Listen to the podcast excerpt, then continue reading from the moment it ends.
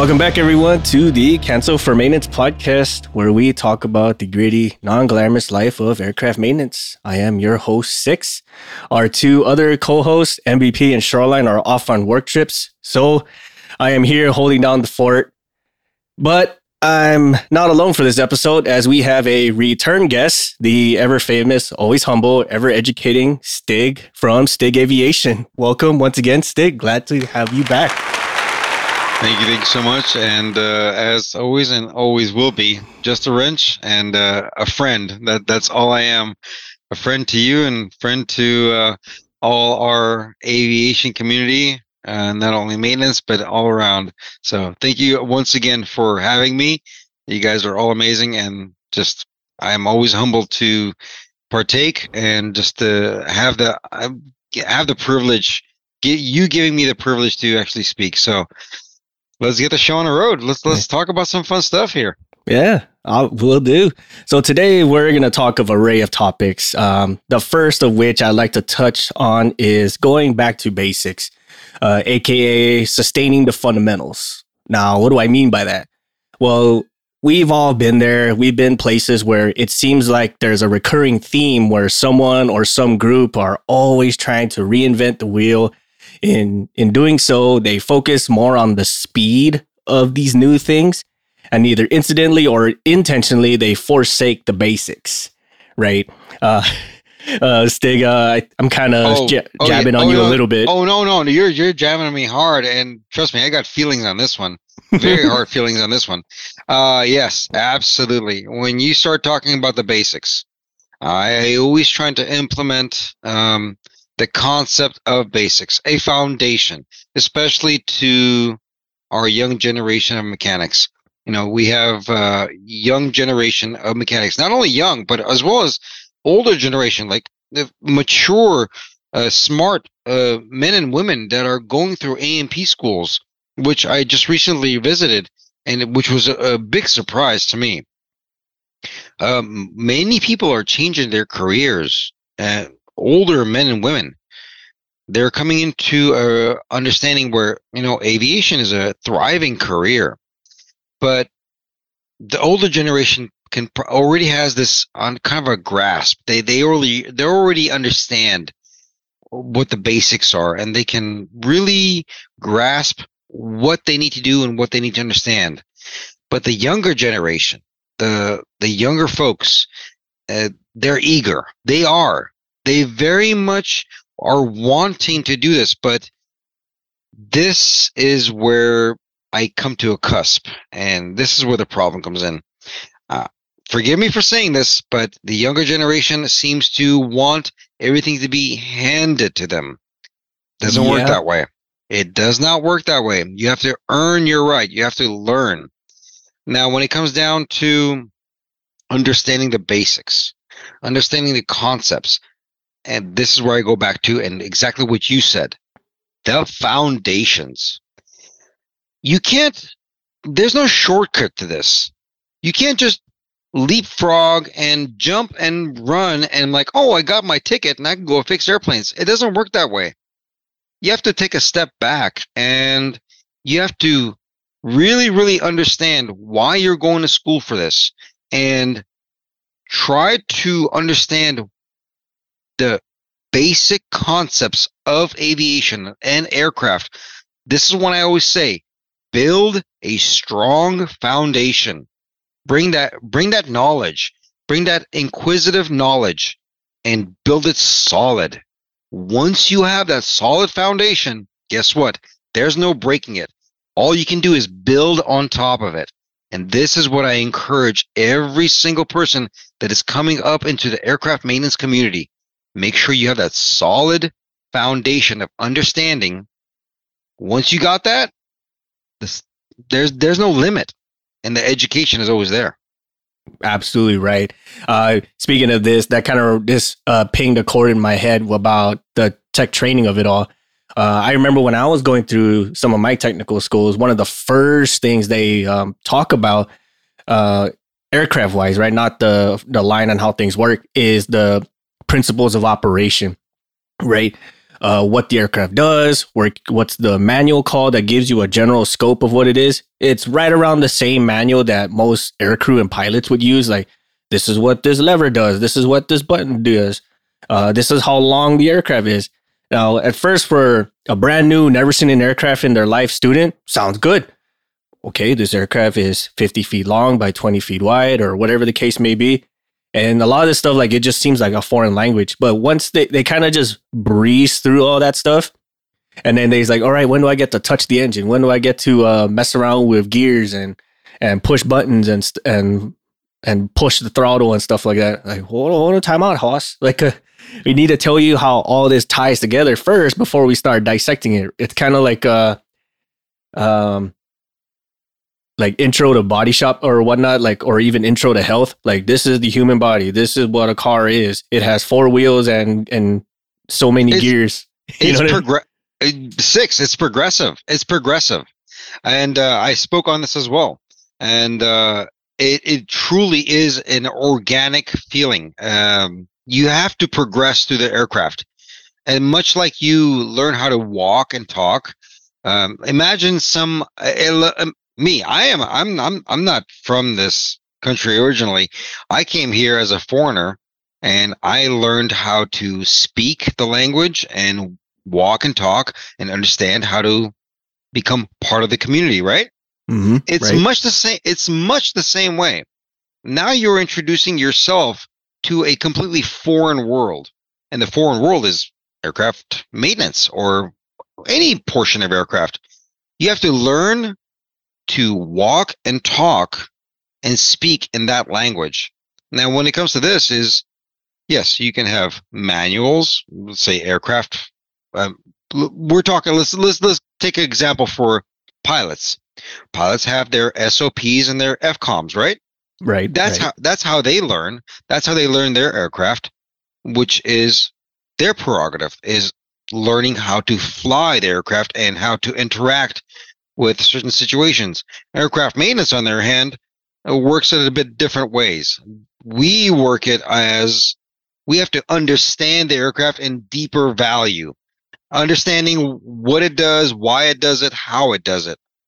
We want to know how the aircraft interacts in certain situations. So when it comes down to this, it's all about progression of learning, and the learning never stops. You know what I mean? Right, absolutely. Uh, I will. I will give it to these technical schools out there that teach people how to be aircraft mechanics or pilots or whatnot. Especially here in the U.S., where like you're governed by a certain set of rules that you must have this kind of curriculum. Uh, for here in the U.S., it's the Part 147 of the FAR. Uh, I'm not sure what it is for the other places, but Oh, it's, It's- uh for for for the European standards. And um, by the way, uh, six. Uh, just let you know, I am going to make a, a very in-depth video on that particular subject. Um, the fact that uh, EASA, D, um, excuse me, um, uh, CAS, and uh, DGCA standards. Oh my God, they put those. Uh, oh my God, this they put those engineers through extreme hell.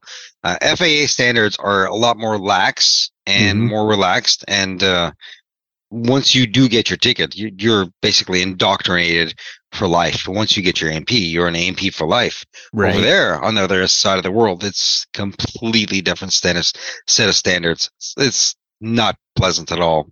Right. I'm, I'm looking forward for that video because I'm I'm willing to hear because it's always when it comes to uh, other um, areas or other flight authorities or a- airworthiness authorities, it gets kind of muddy when you start digging into the rules as to what license do what and to what extent and so forth. Uh, so uh, here with the FAA and the US uh, with the Part 147, it it it doesn't give you like a full meat and potatoes how your curriculum's going to run. It just kind of says you must have this, you must have X amount of trainers, you must have this many trainers to students, and so forth and so forth. It's almost like uh, the education system um, for high school and stuff like that. But It it is. It's it, what they do is right now, and I'm gonna be completely blunt and honest with you on this one. Uh, Mhm. at this point in time, with the education system, when it comes down to the FAA standards and and the A&P schools that's going on. Now, I'm not trying to discredit any kind of A&P school here, by the way. Uh, there are A&P schools that are amazing and there are some that are not. That's just plain truth of it. But what they're all trying to do is basically train students to pass the test. Yes.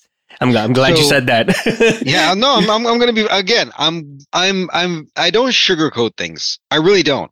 I'm very blunt and very straightforward with certain things. And again, I don't promote. I don't do any kind of things like I'll encourage people to do certain things because I know it's the right thing to do, but I will give them factual information.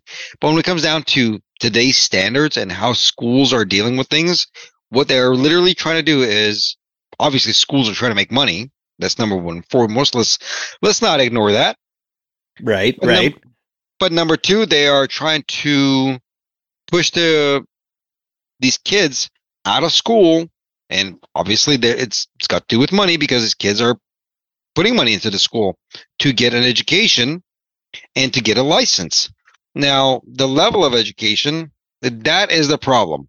Mm-hmm. they're not they're they're they're not getting the right education. They are getting the bare, almost sub bare minimum education because I am watching the quality of work from these schools that is coming out, and it's very disappointing because mm-hmm. when I see a young student coming straight out of an A&P school and they don't even know the basics of a wiring diagram or understanding how to they don't even know how to properly safety wire something yeah, that's very concerning to me.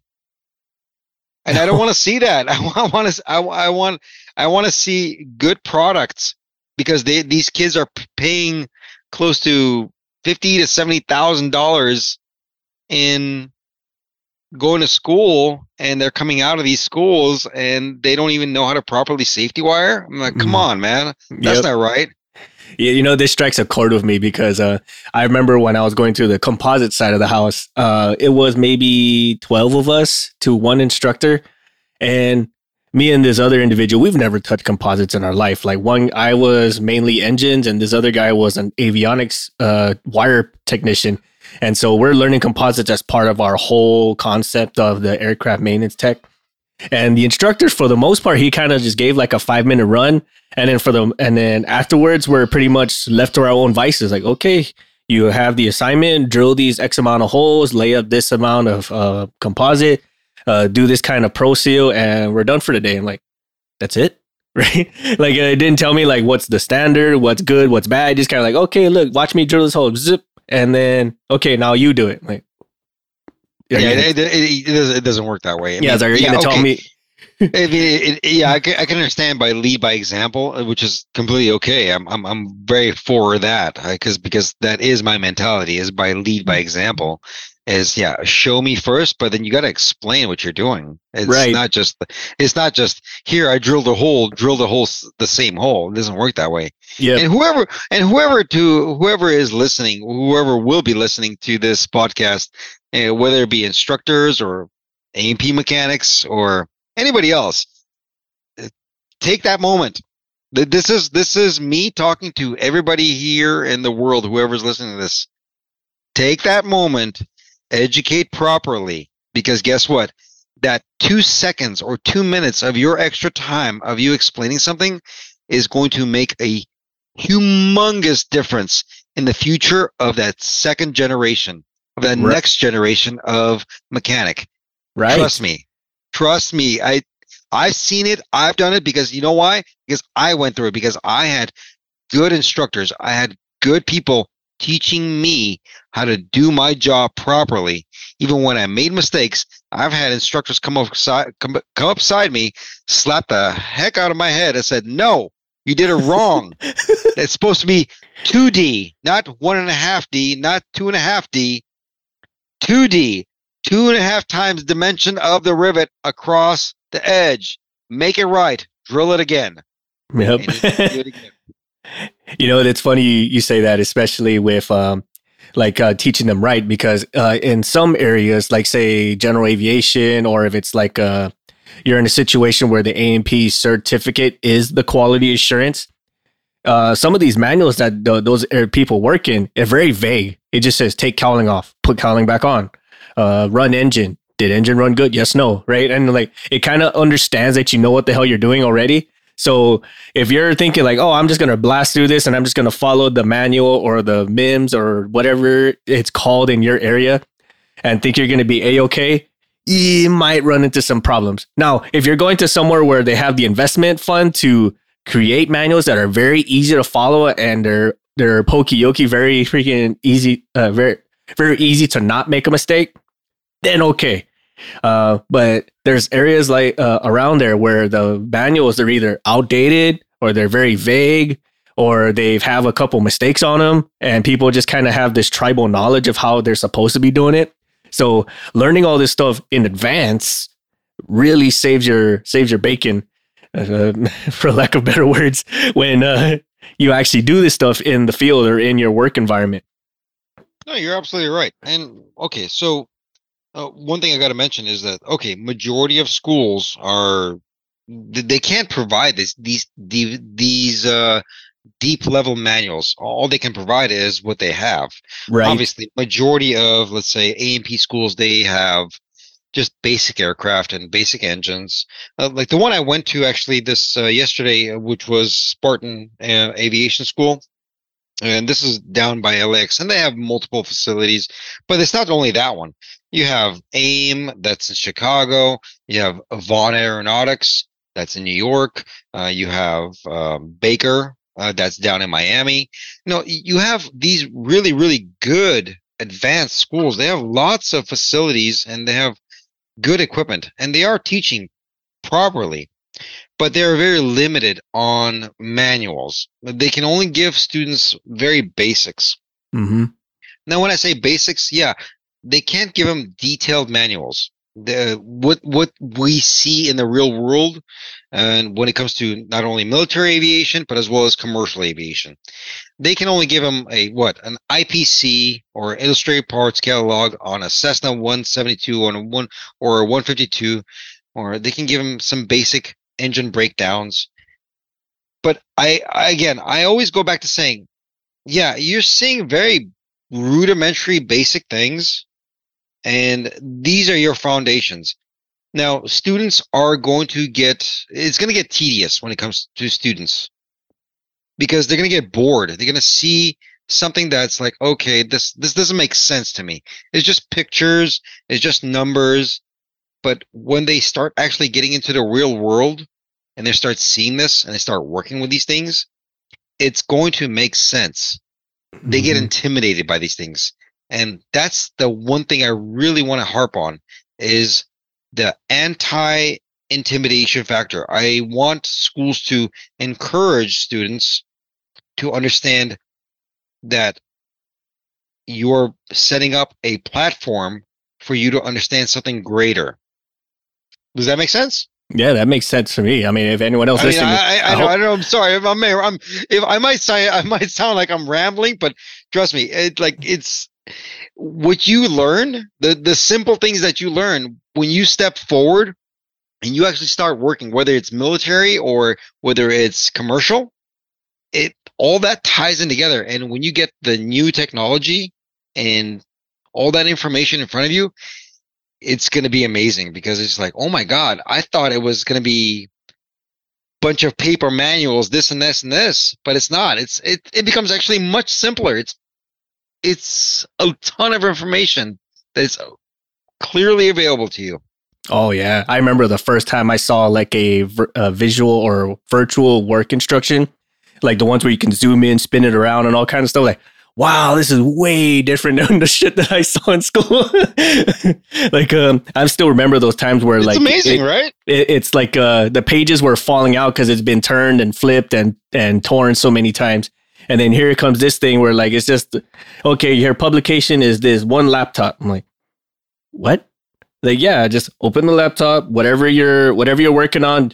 It, it zooms in, it highlights what you're supposed to do. It gives you a quick animation of what's supposed to happen. I'm like, Wow. yeah, and, and you're ta- and you're talking to a guy who used to flip through microfiche doing L1011 work.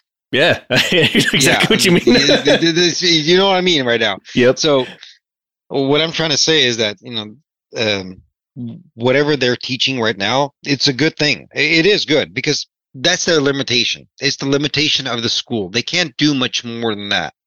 Right. As much as they're trying to teach the students, um, and how can I put this? They are trying to teach them as much as humanly possible, but they don't have the capacity. They just don't have the technology and don't have the access to modern day and age, what's actually happening in the real world. And this is what I try to do. Obviously, you, you, you guys, you know my social media, this and that, blah blah blah. It, eh, but I try to show what goes on in the modern world because mm-hmm. I want to get people ready for what's happening whether it be manuals, whether it be aircraft components, and just just visually stimulating and saying, "Hey, get ready for this. This is this is what you're going to be working with." Yep, I this remember. I'm sorry. Go ahead. Go ahead. No, go, no, go, go ahead. Go ahead. Go ahead. I'm just saying, it was like I remember uh, one of the videos you put up. It was virtual circuit breakers.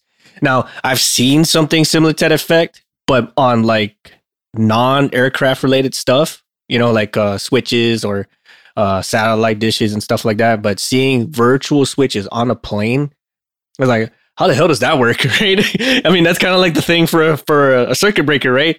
But then you start explaining this, like, wow, man, imagine probably like in 20 years from now, it's not even going to be a circuit breaker. The aircraft is going to be like your circulatory system. Your body just knows to turn it on and off. You know? Oh, dude, the first time I the first time I saw a 787, I was just my my brain just melted. I'm I'm used to old classic airplanes, and I I grew up and throughout my career working on just basic birds, man.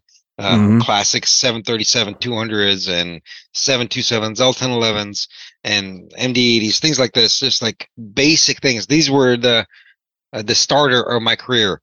And then when I moved on to my future generation aircraft, which was the you know the the most current right now, the the Airbus family, and um, when I got onto the A320 family, the 319s, the 20s, the 21s, the 321 Neos, these were these became the pinnacle the pinnacle of education because these things were the future.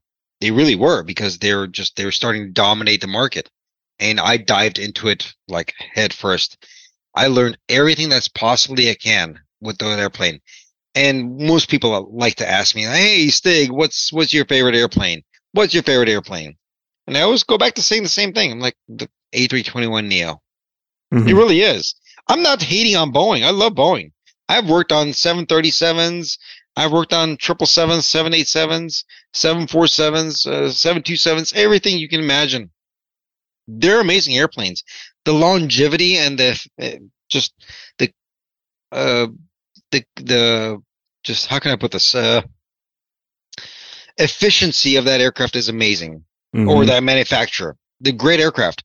But what I learned with with Airbus was amazing because the level of sophistication and the ease of use of that aircraft it became just like wow this has never been done before i, I can the, only i can only imagine really. That's what i mean. It's just it's it's about constant learning and me learning about that aircraft was amazing I, and i learned a lot about it. I know quite a lot of it but, you know, it's one thing I am uh, very uh, fortunate to have learned uh, in school, and I'm pretty sure they still teach this, is learning how to use analog gauges, right? Um, nowadays, everything's digital, or it, depending on what organization you are, you don't even use gauges no more. You just got like this little laser that you just kind of run through the aircraft in whatever section you're inspecting. And it'll tell it, it's almost like a mini NDI. It'll tell you everything that's going on with that plane, like how deep cracks are, how spaced apart a rivet hole is and all kinds of craziness. But uh, I was very uh, at the time I hated it, uh, especially when it comes to analog because you know you're looking at tick marks that are like it's growing mi- micro inches away from each other, right? Like what is this, right? But to all the powers that be that figured out how to calibrate uh, tools and gauges like that, I mean, it's a good skill. I'll say that much. And the reason why is because uh, there was an instance where in one of the places I worked at when everything was mostly digital and someone forgot to change the batteries and we're at a dead stop because nobody almost nobody knew how to use a analog gauge. as sad as that is. So there there is information that it may seem overloaded and uh useless. Let's for lack of a better word, useless. But it's all stuff, you know, it's kind of like that that backup to backup plan, right? Uh you don't wait for the switches to fail. You don't wait for the batteries to die. You don't wait uh, for the problem to have happened before you start preventing it. You know what I mean? the redund- I always say this. I always go back to this. Is the redundancy is a beautiful thing, and airplanes are built with that. And um, yeah, it's it's always there. Now, I I'm glad you brought something up right here and about uselessness, and I'm gonna harp on this one right here. Okay, are you ready? Uh, let's hear it. okay, so was being taught was being taught in schools. I'm going to go back. I'm going to double back to schooling and education here. Okay. And uh, majority of schooling and the things that are being taught, and I'm just strictly st- speaking on FAA standards, and I'm not. I don't know what's going on in, uh, EASA standards or their their Part 66 uh, module programs. Um, in regards to FAA standards, they're still teaching balsa wood. What? you know, you mean like the stuff that you see on a cricket, you know, or like at a Michaels? Yeah, like they're teaching students how to what? Are they going to rebuild uh, the spruce goose or you know? no, like I don't understand why they do this, and it's it's unneeded. It's they're wasting students' time. Now, Instead now correct. Is, uh, now correct me if I'm wrong. That uh, the balsa wood uh, stuff that's more for like canvas wings, right? Or canvas, yeah, canvas wings, or any kind of gliders, or I, I, I guess they can be used on multiple things.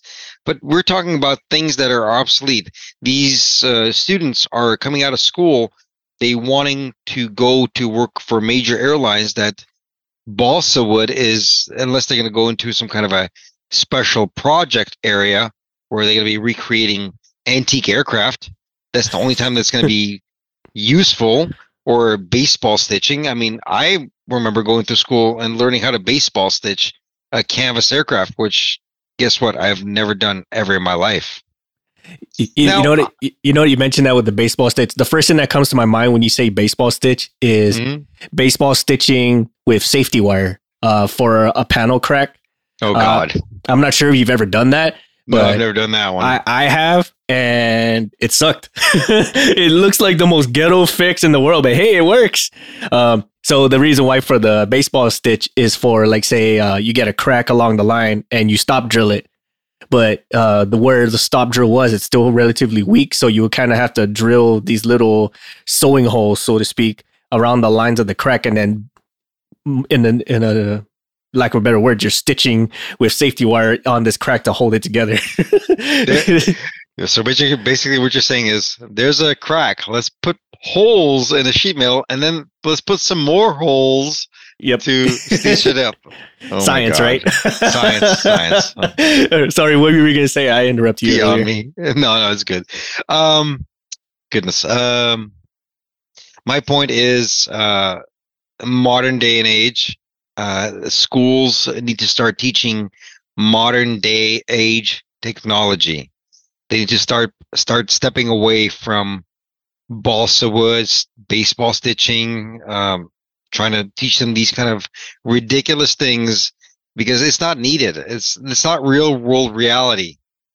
It's they need to teach them practicality, practicality on what's going on in the real world how to fix things, how to troubleshoot. And this is the my main concern here. Yeah, you need to do your due diligence as an instructor, whoever is teaching, as to give them the basics on how aircraft work and how they function, and just basic repairs or understanding of components. Mm-hmm. But the primary concern is teaching students on how to troubleshoot.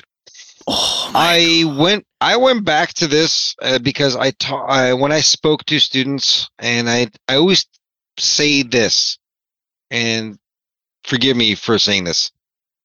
Anybody can turn a wrench. Righty tighty, lefty loosey. If you're not even good at working with tools and whatnot, you're you will get good at it eventually. Doesn't matter. Anybody can turn a wrench. Anybody. But to actually troubleshoot, to understand the problem, to how to find the problem. That is the true essence of an aircraft maintenance technician. Not to remove and replace parts. That's a parts changer. Anybody can part change parts. But to actually find the problem, that is the true essence of an aircraft mechanic. Oh my god! Remember, you're- we are we are fixers. That's that's our job. We are fixers. So yeah, I mean, you- you're singing my song right now. Me and MVP and Charlotte and ourselves have been harping this like since episode zero. Like, uh, troubleshooting is very quickly becoming a lost art, right?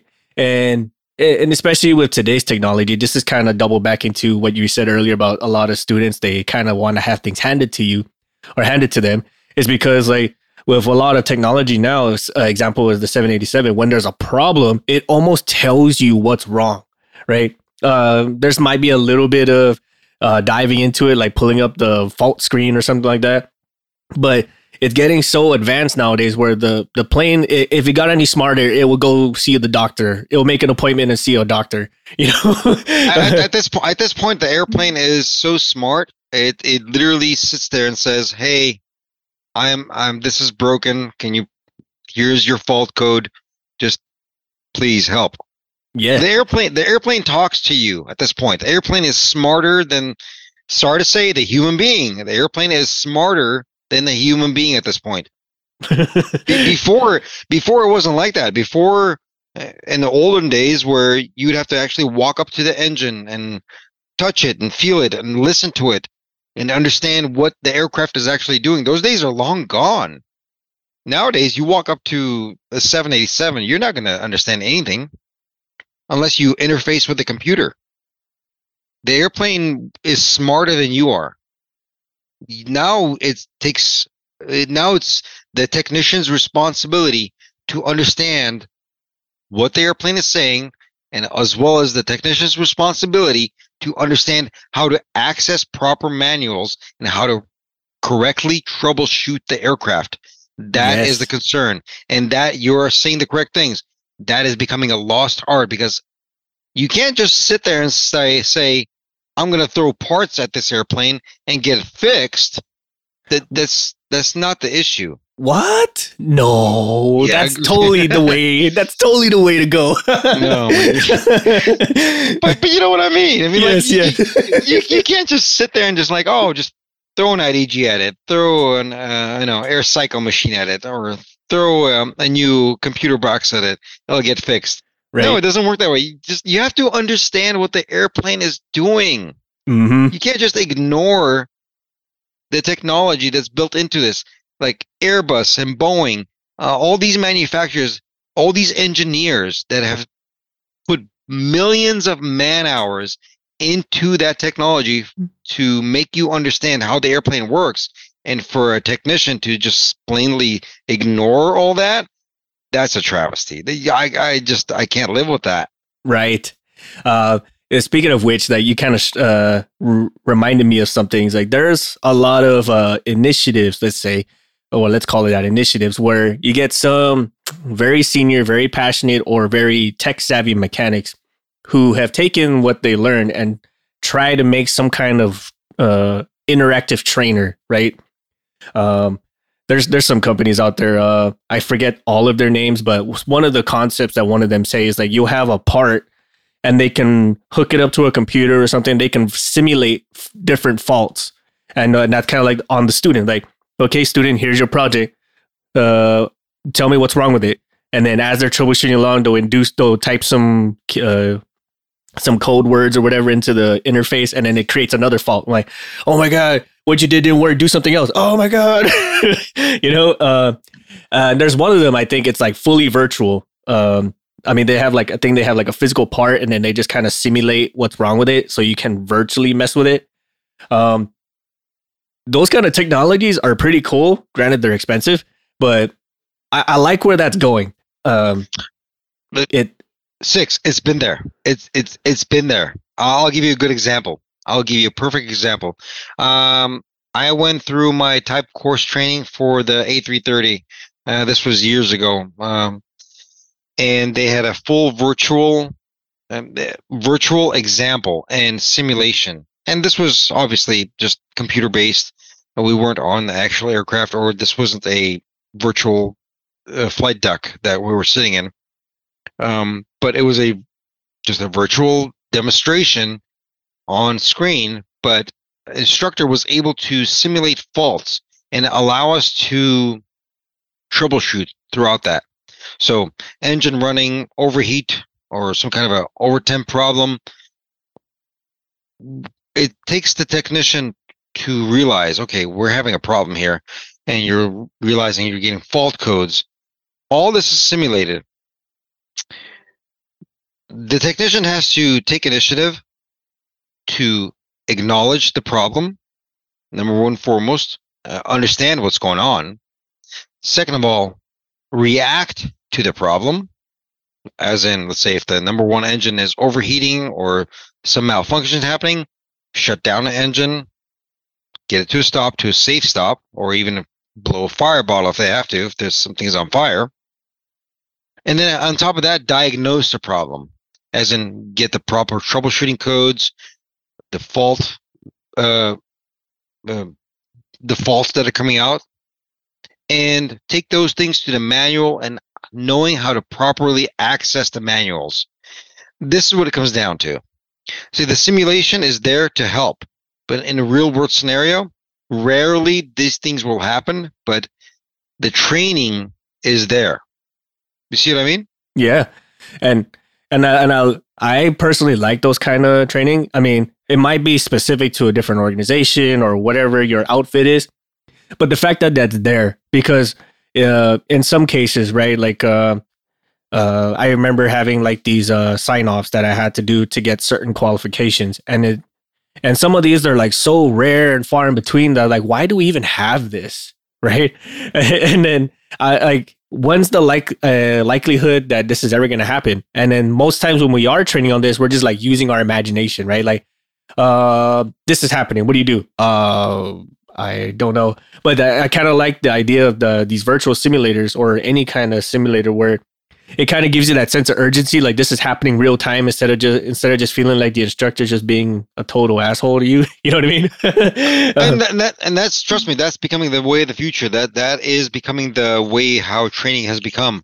So when you see um, modern day and age technology coming coming through, right? Mm-hmm. You're seeing these modern jets coming through and the development from manufacturers they are producing these virtual reality or, or virtual training courses that will give new mechanics that are coming into the field a better advantage so that is coming trust me that's not only has it been coming it's it's been coming and better ways of it is also coming to fruition i can't speak on it uh, right here, right now, but trust me, I'm working on certain projects.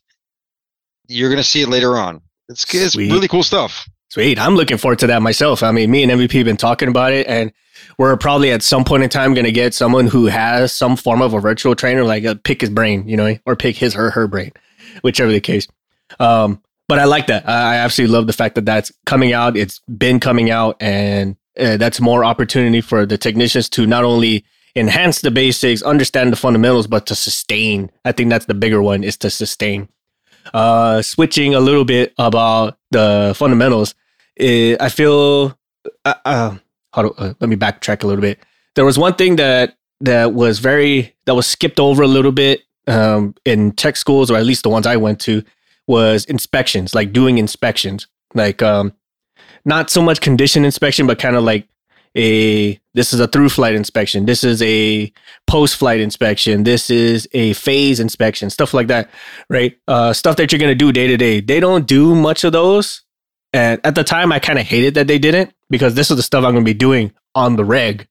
Um, but now uh, being more seasoned and understanding i figure out why they do that is because there's just so much by volume per type per model per new rev, rev revolution uh, revision of uh, what that aircraft is that it's just not keeping pace with or it's outpacing the tech schools. And then plus like this stuff is very specific to whatever outfit you're with that us telling you this is kind of sort of a waste of time, right? And I mean, I mean, look, look, it's really not a waste of time. Let, us put it in the, in the, general perspective. Um, let's take, take in consideration. We're, we're speaking general here, right? Right. So let's take in consideration your general walk around. Just a very simplistic way of looking at it, right? Mm-hmm. Whatever aircraft you you're walking up against, your general walk around. What is your outlook on that? Uh, of training when they when they train you on that. Uh oh, me specifically. Okay, so my my idea of a general walk around is you know you get the basic familiarization right, and it's like in like again you said intro to a foreign world and whatnot. So like we're here. This is a real plane. This is what you're gonna look for, and uh, maybe I maybe I chose the wrong words when it came to useless, but it, it was um there, there's only so much that they can give you, right? Because a lot of it is specific. But answering your question as far as general walkarounds and stuff, like it's it, it's very quick. You know what I mean? Like uh, it's very broad, it's very quick, and uh, you you absorb a little bit of stuff, but that's all just like the general fam of it and to echo words that we've been saying it's very basic you know like it is six steps is. uh six no. steps what's the what's the uh uh cleanliness security uh foreign object debris um corrosion uh, uh lightning strikes yeah i was like because hold on i had a i had a, a, acronym in my head i don't want to say it here but there was an acronym uh that uh they taught us it was CCFSC, something like that. And um, that was like how, or damage. Yeah, that's it. Uh, that kind of goes into lightning strikes. But yeah, that was like the general uh, five point, six point rule that we do.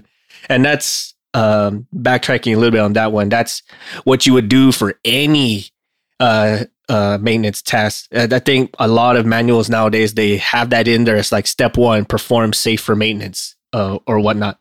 Um, but, that, but that's the thing that's not taught. That no, nobody teaches this. It no. not No, nobody teaches this stuff. What? Who, who? No. Okay. Okay. So we'll, stop it. Like. Uh,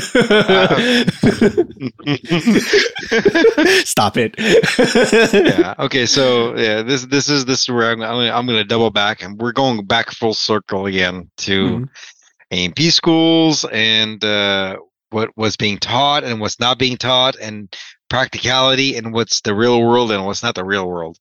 Once again, I'm going to go back to saying, yes, A&P schools will teach you to pass that test. Great, that's that's amazing, cool, but they're not actually getting you ready for the real world. And safety safety and maintenance is not a step one. Uh, Stop it! Stop it now. I'm, not, I'm not. I'm not trying to be. I'm, I'm not trying to be that guy. And all right, all right, all right, all right. Uh, but but just saying, like some areas they're lacking. They're they're lacking in some areas where they should. They are. They're they're lacking in some areas. But I'm not saying I'm not like again. I'm not harping on instructors. Uh, there are instructors that go above and beyond, and they teach. And and this is where I also can harp on the students, the students themselves. Uh, you're only you have to want to learn you you can't just sit back and say, "Oh, they taught me this, and that's all I know." That's just that's then okay. Then you just limited yourself. It's like you can't do that. Mm-hmm. You have to be. You have to take the initiative, and you have to take the initiative to learn and understand what you are getting into. Simple fact of a walk around. The walk around itself is one of the most crucial and important things in aircraft maintenance. This literally can be a go or no go thing. Aircraft maintenance is responsible for this. You can Ooh. walk around an air you can walk around and find something and say, "Hey, this ain't right. This this is not this is not something I am usually seeing. You can you need to address this." Which, funny enough, I did the other day. You, you know what? I'm I'm I'm glad you brought this up because th- this was something that I that uh, it uh it was leading up to like it, in my head as you're talking I'm like I, I'm I'm hoping he hits this and I'm glad you did. Okay, um, go ahead. Uh, so uh, keep it keep keep it in mind. Let me let me finish let me finish that story. Yeah, for sure. And sorry, sorry, sorry. It, it, no, it's all good. It's all good. So uh, uh, the other day, I'll give you an example. And this is me. This is me because I have just been around this for so long, and this also comes with experience. So who, again, whoever is listening to this, whoever is paying attention, guys, this comes with experience and time and attention to detail. So back to my story. I Was walking around the other day, and uh, if you guys don't know, I work on at LAX, and a 321 Neo came in, and the number two engine, and I'm, I'm walking around the aircraft, I'm just paying attention to what's going on, and the number two engine I walked up and I'm just looking at the blades, and then I noticed something. Uh, there's a thing called an abradable liner. Uh, this is literally what the blades glide across. It almost scrapes it because the blades elongate, they hmm. stretch. Mm-hmm. The abradable liner, I saw a crack in it. And on top of that, I also saw a hole in it. Uh, this became a concern.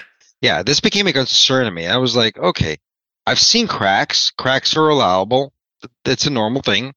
But holes are unusual. So I grabbed the logbook. I grabbed the logbook. Captain was on board already, and I said, "Hey, Captain, I there's an a there's an issue with the number two engine, and I don't I don't feel comfortable releasing it as of now. I need to get in contact with engineering, and I need to reference my manuals and to see the limitations on what's going on. Captain was concerned. I said, okay. He said, that's fine. Just do your thing.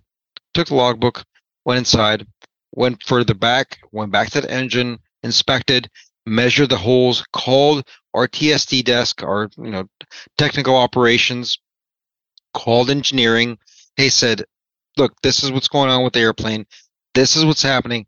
Are we allowable? Because I am also reading the manuals and I'm looking at the limitations and came down to it. It said, okay, according to CFM manuals, we're good to go, but for a certain limit. Mm-hmm. It was mm-hmm. only allowable to go for about uh, uh, 50 flight cycles. After that, uh, not only 50 flight cycles, but it also had to be re-inspected on every single flight hmm. to make sure that the hole does not elongate or there's any more damage. Right. So, right. so everything is documented, and as long as I have clearance from engineering, my, you know, my maintenance department, my supervisors, I'm like, okay, good. I have the documentations. I documented it, and I put it on a particular monitoring list yeah, airplane took a big delay. It did because of me. Sorry, passengers. It, it happens. But you know what? Those people's lives are my responsibility. I'm not going to release an airplane that I think there's something wrong with it. Yes. So after all that, after all that documentation, after all that research and information, talking to all those people, I get back to the captain, say, hey, your airplane's good these are the cycles. This is how it works. You're safe to go. And he went, signed it off, and went away. That airplane will be addressed when that life cycle ends. So nice. these are the things I'm talking about. It's it's uh, real life situations. And yes. these these are the things are that most people won't know. No kidding. Uh, I'm gonna build uh quite a bit on this example because you highlighted exactly what I wanted to talk about as well as you were uh, uh, building up to this from your pre from your time learning the fundamentals to the time you gave your personal example is um, uh, when learning when to put your foot down, right? Um, uh, he, Stig hit the nail on the head where he talked about responsibility. You, as an aircraft example. technician, are responsible for the wealth and safe or the wealth, the health and safety of that plane and most importantly, the people that are writing in it, right? Um, okay, here's gonna here's gonna be the fun part. Um, so, well, before I do this, I want to ask all you guys, everyone out there, a question. Like, when do you draw the line and when do you step aside? Okay, let that let that steep for a second. Now, oh, yeah, let, let that uh, definitely steep for a second right. because So- definitely let, because you know why? I'm I'm sorry. I'm going to add to this because that's going to be your interview question when you try to join airline. Yes. Yes, absolutely. Uh, and so from the basics and from Stig example and my challenge question, I shared a video with Stig uh, the other day, and everyone listening, feel free to look this video up as well. The title of this video, if you go on YouTube, it's called The Bare Minimum. Make sure to link that. Make sure to link that because guys, I watched that video and that one brought me like I was on my knees. I'm like, "Oh my god." That Yeah. was the, that was just that hit me hard. Yes. because the passion and the anxiety of what ha- what is happening in that video and if anybody's in the in airline industry or any kind of aviation industry and trying to make airplanes go and make airplanes fly they will understand it Yes. they'll, they'll hear a lot of screaming and yelling but if you actually pay attention to, to what's happening in that video six yeah, i'm, I'm not going to say anything you you tell them okay. So, uh, as I said, it the bare minimum. If you look this on YouTube, every every person listening to this right now, if they were a Marine, they would be cursing at me right now, like, "Oh my god, I know this video." Right? so, to give everyone who hasn't seen it yet or who are about to see it, I'll give a little bit of context. So, um, this is a military video. Uh, it's involving military aviation, military planes. So understand there's some military rules to here, and with the military, anything and everything evolves around mission. So just get that out of the way. Uh, I also want to acknowledge that I understand the point of view from everybody involved in that video. I know why the person's screaming. I know why the people are getting yelled at. I know why the people being yelled at thinks it's bullshit. Um I'm just going there. I understand from both sides, right? Um, you, you- you gotta you gotta remind him to watch to the end of the video because what that man said and how he is protecting his people is very important. Yes. Uh, so, um, I, I will gracefully uh, say I'll gracefully acknowledge the mindsets of everybody involved, and for the context of this video again, these are uh, military mechanics. They are, or let me give some background to it. So they're military mechanics. They're qualified and certified to sign off planes safe safe for flight. I want to say for this particular video, they're helicopter mechanics, and they're basically getting their faces screamed at by this senior military member who is also a maintenance uh, controller who assigns planes for flights and all that stuff. And what he was yelling about them about, or yelling at them about, was these uh, qualified mechanics are refusing to sign a plane safe for flight. It's like, I will not do it. I refuse. You will not force me to do it. And so this is why that senior military member is screaming at him. Now, that kind of goes back to my initial question is like, where do you draw the line? Like, what is beyond, what is like something that you're not willing to be responsible for? Uh, in the initial point of the video, it says, oh, I'm siding with these guys because they will not release a plane safe flight that's unsafe. And as you move on through the video, you kind of hear what uh, his reasoning is. Uh, you'll hear what he tries to do to protect people and stuff like that. Um, uh, so the civilian equivalent for these I- safer. Uh, uh, let me go ahead, go ahead, go ahead. Sorry, sorry. I know, I know. It, it's it's a difficult video to watch because you hear a lot of screaming and you a lot of yelling.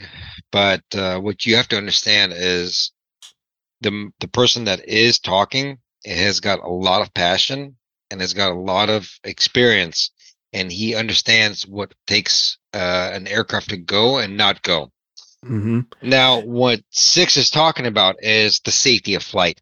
Now, military standards are much different uh, when it comes down to commercial standards. Mhm. Uh, different rules and different regulations. Now, don't get those two mixed up, okay, guys? I Mhm. want you to be very, very clear on this.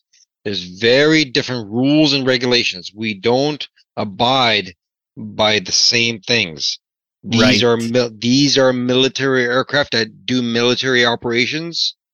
This is very different from the civilian world. The Right. civilian world, we are very strict on anything else. Remember, military, military operations, commercial, commercial flight. So very two separate things, but the ideology what we're talking about is the same thing is the safety of flight. So if you are able to get through that video, it's a lot of screaming, sorry. Mm-hmm.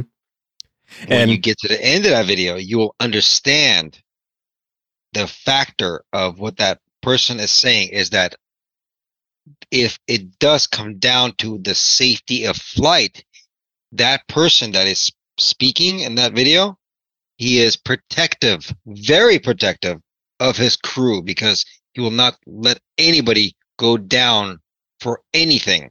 Matter of fact, the man stands up and said, I will take the blame if anything happens. If Mhm. anything, if if anything happens, I will take the blame for it. yep. So, so, So- it's that's a very important factor. right and so and um and again like there's a lot of things that were said and screamed at uh with that video a lot of people you can agree to disagree about uh what that video entailed there are some things from my experience that I would not have personally said, or I would not have personally. It's stu- it's it's it's yeah, it's it's, it's Yeah, a it's- lot. it's a lot. It's a lot. It's a lot. and, that, and that's the reason why I sent it to you. Like, oh, Steve, you, uh, you're gonna blow your brains out when you hear this, right? But at the end of the day, um, like, uh, I, I I feel his intention with this, as Stig was mentioning.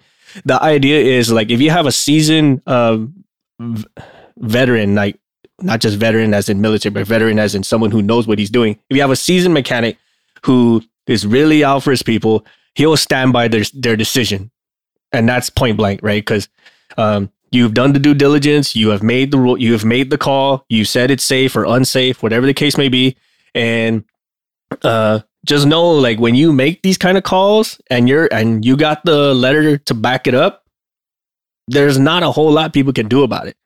Like I am not gonna release this plane for flight because of these reasons, and these are bad. And uh, and you will find people in the real world who will try to push it through, blur those lines, or whatever the case may be. But this is this is kind of goes back to my question. Like, if you're right, and and you have all the rules and engineering and all the the objective evidence to back you up, that be the time to put your foot down. Like, this is what I'm. This is the hill I'm gonna I'm gonna stand on. This is the hill you got to knock me off on. And um, yes, The- go ahead. no, no, no, no. You're saying the right things, and that's exactly what I mean by this. It's uh, you know, when it comes down to it, it's you know, you have the support. You have not only not only you have the support, you have the documentation to back you. At that point, it's it takes confidence. Yes, And I've and I've seen many many times where mechanics they just don't have the confidence and say, "Hey, I'm I'm putting my name on this." And I did. By the way, the I have put my name on many aircrafts and let and released them. And you know, all of my aircraft that have flew, they've landed. They've been there. right. So uh, you have to be confident in your work scope. You have to be confident in your understanding of what the airpa- aircraft is capable of. And on Mhm. top of that, you have to have redundancy, the human redundancy, because that's what it's take. That that's exactly what it takes. It's not just you making this final decision. Yeah, okay, a tray table fixed. Yeah, okay, don't worry. The airplane's not going to fall out of the sky because of a tray table or a recline mechanism or some galley cart latch or whatever or a coffee maker. Okay? Mhm. we're talking about important things here. When it comes to the important things, trust me, eh, we are looking at this very, very carefully. And the mechanics that are working on these things, they're putting their due diligence, they're putting their life on the line, they're putting their whole careers on the line because we're signing off paperwork, we're signing off the aircraft and the airworthiness of this aircraft saying it is okay to fly. And it's not just because a mechanic says, oh, it's fine to go, good to go. No, it, it comes with a ton of paperwork. It comes with a ton of eyes looking at them. It comes with FAA looking at it and a bunch of audits right behind it. So yes. So, and you are well aware of audits, so I'm not even going to mention that. and, and to uh, put like to wrap all this into a very nice package with bow, it, you you'll gain this confidence, you'll gain that leg up, you'll under, you'll have that seasoned understanding of when to put your foot down and when to make the right call and all this stuff if you practice the fundamentals. oh my god! Oh my god! No, no, you no, no, you did it. You said you said it perfectly right there. You six. You said it so freaking perfectly. And the fact of the matter is, the pressure. Uh, yes. Let's let's let's let's talk about this. Let's talk about the pressure. Mm-hmm. You can have every supervisor crawling up your neck and saying, "Push the airplane, push this, push that, get the airplane out." Guess what? At the end of the day, it's not going to matter. Guess who has the final authority? Mm-hmm. That's right, the mechanic. Yep. Uh, and it takes your diligence, your craft, your efficiency, and your due diligence as an aircraft maintenance technician to know and have confidence within yourself to release an aircraft. Nobody can tell you otherwise. I have had personally, I'm going to tell you something.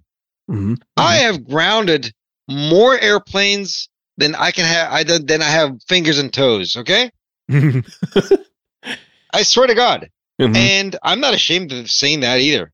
I, no, I don't I'm... care. Do you know why I grounded it? Wait for it. Wait for it. yeah. Be- because it's unsafe. Because, because it's, unsafe. Because, yes. it's unsafe. Because I'm not going to let that airplane fly with souls on board. Yes, and that's I'm exa- not going to allow that to happen. It's it's no, it's not, never going to happen. I don't care even if they walk up to me and say, "Tell me you're fired." I'm like, okay, fine, fire me. I don't care. I'm still not going to let that airplane fly. Mm-hmm. Yeah, it's still my it's still it's still my job. But you're still not going to. You're not gonna. I'm not gonna let you let the airplane fly. Right. Uh, yeah, you put that so perfectly on that one. Uh, and it's and it's 100% true because you have a responsibility. If it's unsafe, hey, you make the call, right? Uh, if they say like I don't care, I'm going to find someone else to do it, then by all means go for it. I am telling you it's unsafe, right? Um, and uh, and that's kind of like the context of that video uh, to a degree, right? Cuz I mean, you got to kind of understand the passion behind that. But even it's, so it's, it's it's the the ender uh, the last portion of that video where it actually comes together again mm-hmm. the, the whole video is so packed with so much emotion and he's very angry when he's speaking but mm-hmm. towards the end you see his emotions truly coming out and mm-hmm. and his care and compassion for his crew so mm-hmm. that's why i'm saying watch to the end of it so yep. you will really really understand where he's going with that he's not just screaming and and yelling at the top of his lungs because he's angry. He's screaming and yelling at the top of his lungs because he cares. Yes, very much. Yes, and uh, um, uh, like we were saying about uh, grounding stuff. Um, we don't we we don't take pleasure in grounding stuff. Like that's like that's kind of like a uh, uh, a highlighted failure on our part, right? regardless if it's our fault or not, right? Like oh, I didn't get this plane out. We take that just oh, as hard as the people who oh, like grounding stuff. You know, like like oh, I guess I got to get another flight. Like that hurts, right? Um, it's very rare while ground stuff, and I'll be happy about it, right? And the only reason I'd be happy about it is because, um, like, uh, the very rare, uh, not very rare, but the very uncommon times where I said like, this is gonna break if you guys keep going, and they didn't heed the warning and guess what? It broke. Like, huh, imagine that, right? But we don't take pleasure in grounding planes. We don't. We absolutely hate it. That's like a, a yeah, like a, we, we do. We we this is like the worst thing in the world for me. Like uh, when I when I ground an airplane, I'm like, crap, this is horrible. Yes, I because because I try to like e- even if I can get a deferral or any kind of relief on it, I'll try to get it. But if it's impossible, it's impossible. Mm-hmm. Even if it's a simple, silly little thing, like sometimes airplanes can still fly, but just rules and regulations will not allow it to fly because of certain things. Because right. I'll give you an example a windshield wiper, an airplane windshield wiper, of all things. That will, that can ground an airplane. Oh that yeah, I believe I believe it. No, it can literally ground an airplane because it was almost. Uh, I'll give you uh, the example is uh, we had a 787 that came in uh, from um, from Philly, and it was going out to Miami. In Miami, we had some nasty little weather. and first officer windshield was not functioning properly. Excuse me, not first officer's captain's windshield. Captain's windshield was not functioning properly. The the the the squawk was uh, windshield wiper is stuck, not working. You know, and that would have been a grounding item. We performed an operational check and did what we had to do, and we got it to work again and signed it off and got it on its way. But again, it's it's about doing your job and get the airplane back into working condition. And mm-hmm. uh, if let's say if that windshield did not work, let's say even if after our my operational check, even if I did what I did, it just still did not work. I, I could not release that airplane. That airplane would have been grounded because mm-hmm. of a simple windshield wiper. Mm-hmm. So yep. it, it's just it goes down to rules and regulations, uh, due diligence to your workmanship, mm-hmm. following procedures, safety procedures, obviously, and uh, making sure you're dispatching an aircraft in an airworthy condition. The number one priority, always for me, is my my passengers. Their my souls on board. They are my number one priority. Yes. If if I cannot dispatch that aircraft properly, the souls on board, because I can be putting on my mother, my father, my sister, brother, whatever, my family members onto that airplane and I don't feel confident in it, guess what? That airplane's not going. Right, exactly. And that goes back to my previous questions like, when do you draw the line, right? And again, you will not find any of this stuff. You will not uh, have the internal uh, compass for this if you don't bet, practice the bare minimums or the fundamentals, the basics, right? Because if you can't get that right, Absolutely. you can't figure out how that works. None of this extra stuff where the where the heat is really on is gonna matter because if you can't do any of this, it's not it's not gonna happen. It's not gonna be right, and it's pro- it's most likely gonna be unsafe, and um, it's gonna turn into a problem for someone else or a huge problem for everybody everybody else. So uh, You're uh, absolutely right. You're to, absolutely right. So to wrap uh, a lot of this all this up, right, is is uh, uh, practice the fundamentals, understand what you're supposed to do, understand your theories of operation, understand that the tech schools that are around there or any education uh, uh curriculum out there is going to give you uh, what they can as best they can. And some of that is regulated, some of that is by resources, and some of it is just because, for lack of better words, it's just to help you get you out the door and to working, right? Because you paid for it. I'm sorry to say you paid for it. sorry to say, yeah. Like it's, it's it sucks to say that. It it, it really does. It's and I, I don't want to. I don't want that to happen. And right. I, I, want I want the, the educators out there to listen. I really hope the educators are listening to this Oh, we'll make Put, sure they listen. oh, please make sure they listen. I right. want them to listen. Put more effort into your students. These are the people that you're teaching. Is it weird? Is it weird, man? Like as you're talking, I'm clapping my hands in, in rhythm to your words. Like practice the fundamentals. Clap, clap, clap. right? No, it's beautiful. It's beautiful. And and for no, everyone else, I, and go ahead. sorry. Go ahead, go No, go ahead, go ahead, go ahead. I was gonna say, and for everyone else's edification, uh, you may find Stig with his interactive videos or interaction and ed- and education videos at his social medias in various uh, forums like Instagram and TikTok, where if you want to dive deeper into stuff or you want to learn a little bit more about things or like, hey, what's the new up and coming? Stig's your man, and he he and a whole slew of other very inspiring mechanics and technicians have all sorts of stuff to help you get through. Um, dude, there's like a a streets long scroll of all different names that are just oh, they're, fantastic. They're, they're, they're, just they're just so. I mean, I here I'll name them off for you. You don't have to even have to. I haven't I have them memorized. Uh, you got uh, Miss Elena. First and foremost, Miss Elena, one of the most amazing uh, mechanics. Uh, she's out of Miami. She's also works for the same airline as I do. Hers her tag is fixed flight travel. You got uh, Zeto. Um, he is an incredible mechanic. He's in the European side of it. You got Brent, who is uh, his tag is total aviation. He's up in Canada. Same with uh, uh, uh, Fancal only. He's also up in Canada. Um, you got uh, uh, Avionics Stan, also in the European side. Uh, there's there's so many of them. One of the um, one of the most incredible, actually, really amazing technicians. So knowledgeable. His name is Fahad. He's out in Vietnam. Uh, incredible guy. Uh, but there's just there's a plethora of incredible technicians out there. These people are beautiful. They're filled with knowledge, and the these are like my close friends, man. Uh, these guys and girls, and just Alyssa Lockwood. Oh my God, Mhm. she's she's epic. Alyssa, if you guys don't know like Alyssa Lockwood, she works for Delta. Uh, she is just incredible as well. Like all these people, just amazing. Take like technical people, incredible in-depth knowledge with maintenance.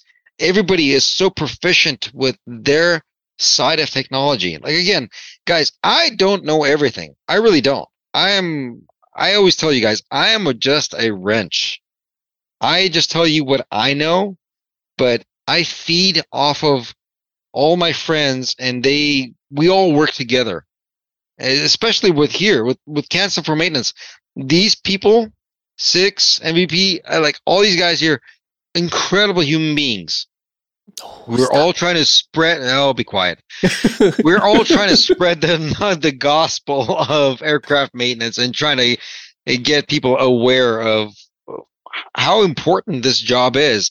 You're not playing with toys, guys. You're not. These aren't toys. These these aren't. These ain't Legos. These are the these are important things. You're you're you're in charge of lives. Mhm. And a, a, doctor is working on one person. You are working on an airplane that's in charge of three to three to four hundred people at a time. You're Mhm. you're, you're surgeons. You're fixers.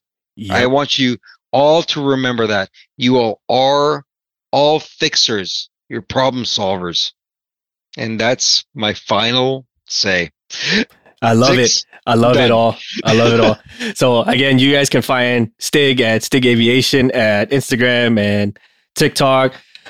Every single one of uh, the people that he's mentioned, us and Stig, we're all available for any type of resource. What we can offer, uh, what we what we can ask, what we can help edify, all that stuff, and all of this is just to help you become better at everything. Um, maybe not everything, everything, but you'll get pretty pretty good at stuff, right? And it's all just to spread this knowledge so it, this continues on, so this doesn't lose um uh lose itself to time, right?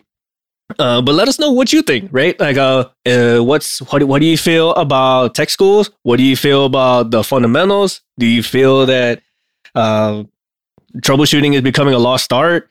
Uh, if you've seen the video, tell us your thoughts and opinions about that because I've heard some really strong ones, myself included. so let us all know what you think about it. Uh, social media, on pretty much everywhere.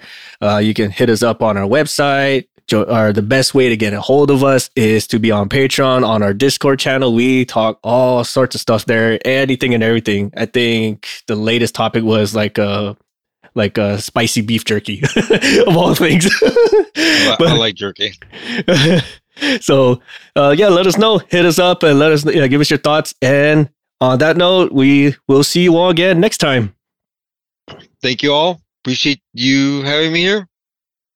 I'm honored as always. Cancel for maintenance, the best. Oh, thanks, friend. we would like to take this time to thank our patrons for supporting our show and allowing us to make episodes, maintain our gear, and create merch for all of our listeners.